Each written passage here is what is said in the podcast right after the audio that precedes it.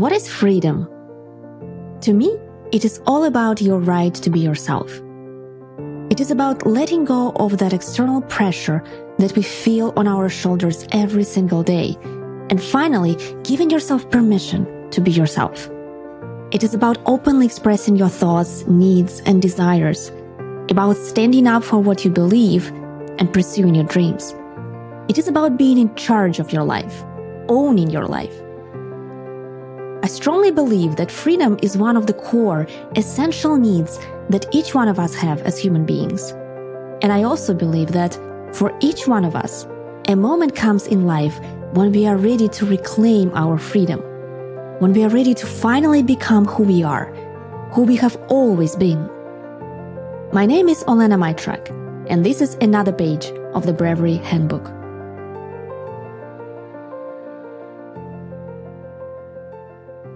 I was always the good type of kid. You know, the one that teachers and parents love and other kids hate. Perfect grades, always studies hard, always does the homework, never hangs out with the bad kids or does anything wrong, always follows directions. In other words, the perfect daughter.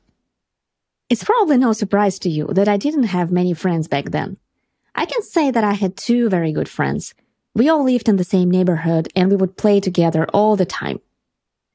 It's funny to remember, but it was pre mobile phones and pre internet, and not everyone had access to video games back then. So our primary source of entertainment was to simply play outside. We would get together after school, would play for a while, but I would always be sure to be back before the dark. I didn't want my parents to worry about me. One day, when I was about 10 years old, me and my friend were playing as usual, doing our thing when a couple of other girls living nearby approached us. We had seen each other before, but we were never close with them, and we never really spoke with them.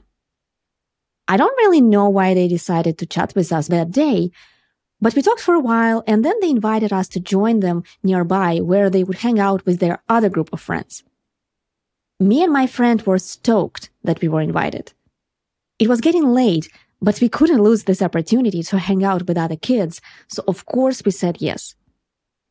I knew I would still be home before it gets too late, so I thought it would be okay. Once we joined that other group of friends, we were having such a great time playing together that I absolutely lost track of time. And then I suddenly realized that it was already completely dark. Oh, I need to go home. My parents must be so worried about me. I rushed home. As soon as my mom opened the door, she started screaming at me. She was so mad. She was furious. I had never heard her swear until that night. She was calling me all the words and she was screaming how irresponsible and what a bad person I was. I tried to explain to her that I had just met some new friends and that I had lost track of time and that I was very sorry. But she wasn't listening to me. She was just screaming that she thought something had happened to me and that I got her and dad super worried and that I didn't think about them.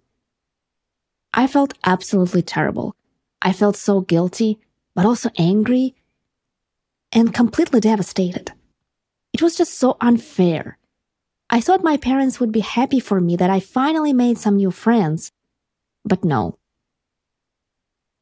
Years passed and I completely forgot about that accident. Now, let me fast forward to the year of 2015. It was the year when I filed for divorce. It so happened that I was living with my parents at that time. I had moved in with them a few months prior due to some family circumstances.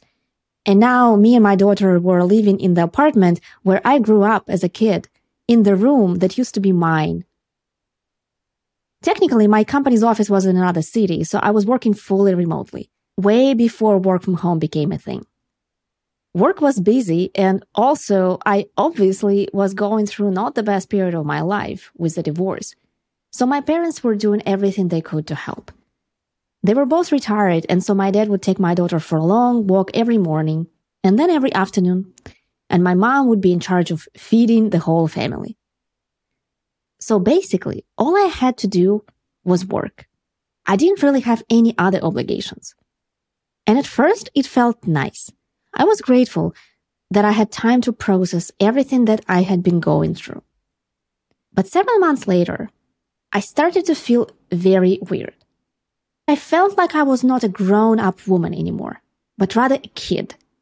I felt like I wasn't in charge of anything. I moved out when I was 21 years old, and so for almost 10 years, I had my own independent life. I would decide what I want to eat for dinner or what clothes to put on Dasha to go for a walk. And now, as weird as it sounds, I didn't feel like these were my decisions anymore. When it was time for a morning or afternoon walk, my mom would pick the clothes for Dasha, and I didn't really have a saying in it. Come on, mom, it's not too cold. She doesn't need a jacket. Yeah, but if she gets sick, then I will need to take care of her while you work, so I get to say whether she needs a jacket or not. These arguments would happen every day, and I would give up. As I mentioned, I didn't really cook, but I felt guilty for not contributing. And so a few times I tried to cook something, primarily for Dasha. But whenever I did that, I felt like I was being judged. How well I feed her and whether the food I cook is good enough for her. It felt very weird and very uncomfortable. It was almost funny, but I felt like I was a guest in that apartment. An apartment that I spent 15 years of my life in growing up as a kid but I didn't feel like it was my apartment. Well, it wasn't. It was my parents' one, right? And so I felt like I didn't own anything in my life anymore. Neither a place where I lived, nor even my daughter. One time, my sister came to visit us for a few days. Shortly after she arrived, she pulled me in the corner. Look at this tattoo that I got. Oh, that is so cool. I'm so jealous. I've been secretly wanting one for a while now. But you know that mom will be mad when she sees it, right? Oh yeah, I know. And I'm definitely not looking forward to that.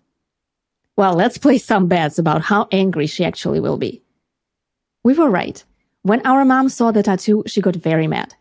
My sister heard all about that tattoos are for criminals and not for the good women like her daughters. Yeah, I guess my idea about tattoo will have to die with me. I don't think I will ever have one.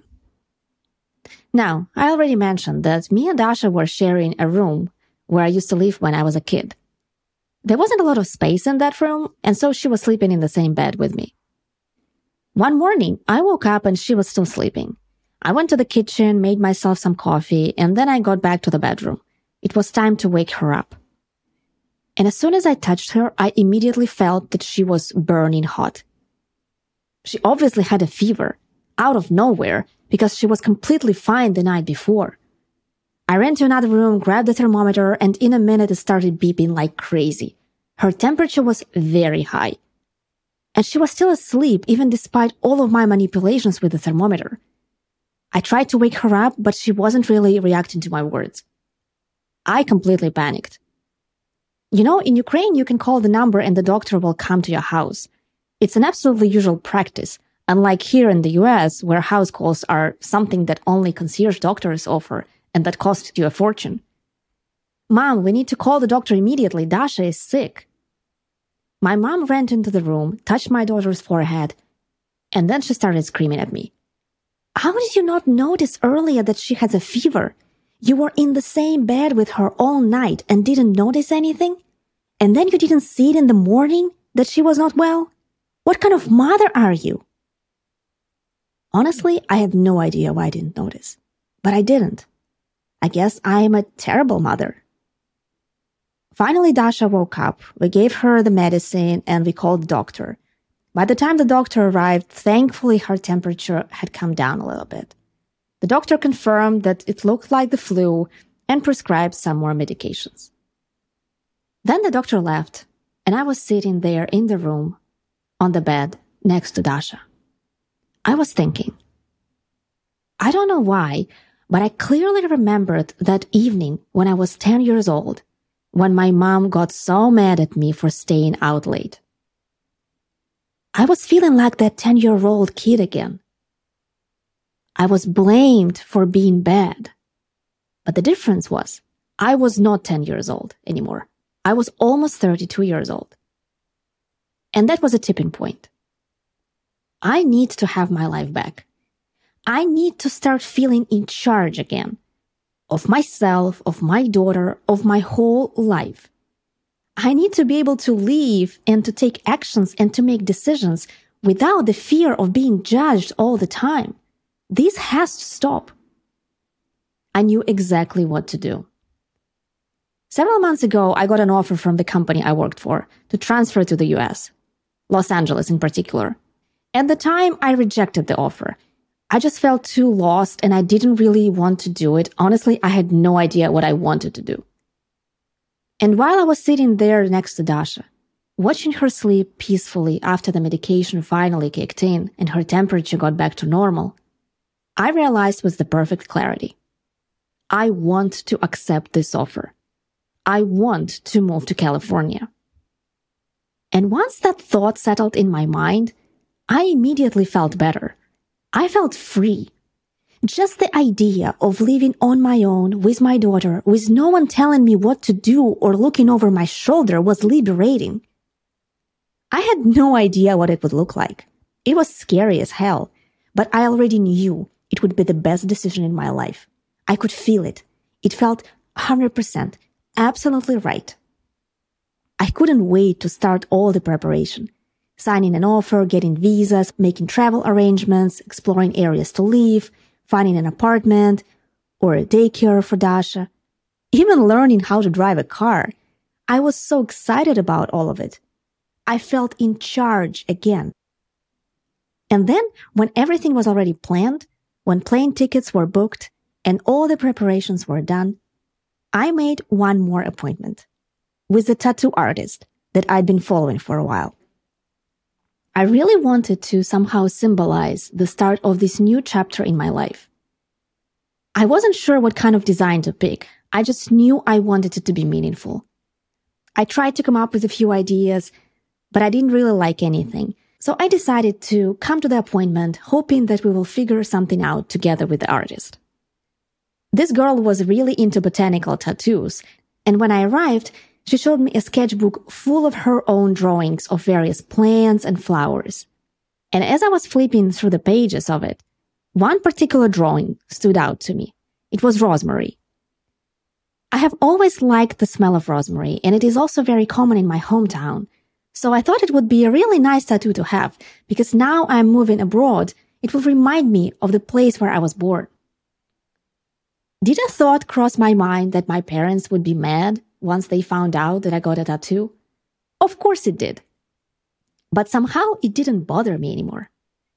The fact that I would have to show it to them and explain wasn't really scaring me anymore. I was okay with it. I wasn't afraid of it. And interestingly enough, my mom wasn't even that mad. I guess she became more receptive to it after seeing my sister's tattoo earlier. Same as she became receptive to the fact that me and Dasha were moving to another side of the world. As much as my parents weren't pleased with this decision, they knew that I would not change my mind. It was April 15th of 2017. Me and Dasha were on a plane, and after 11 hours of flight, we were about to land in LAX. I was looking outside the window, and I was trying to picture what this new chapter of my life would look like. I was feeling very excited. I was ready for it. I took a glance at my rosemary tattoo on my elbow. Yes, it was a symbol of where I had come from. But it was also a symbol of something else, something more important. It was a symbol of freedom.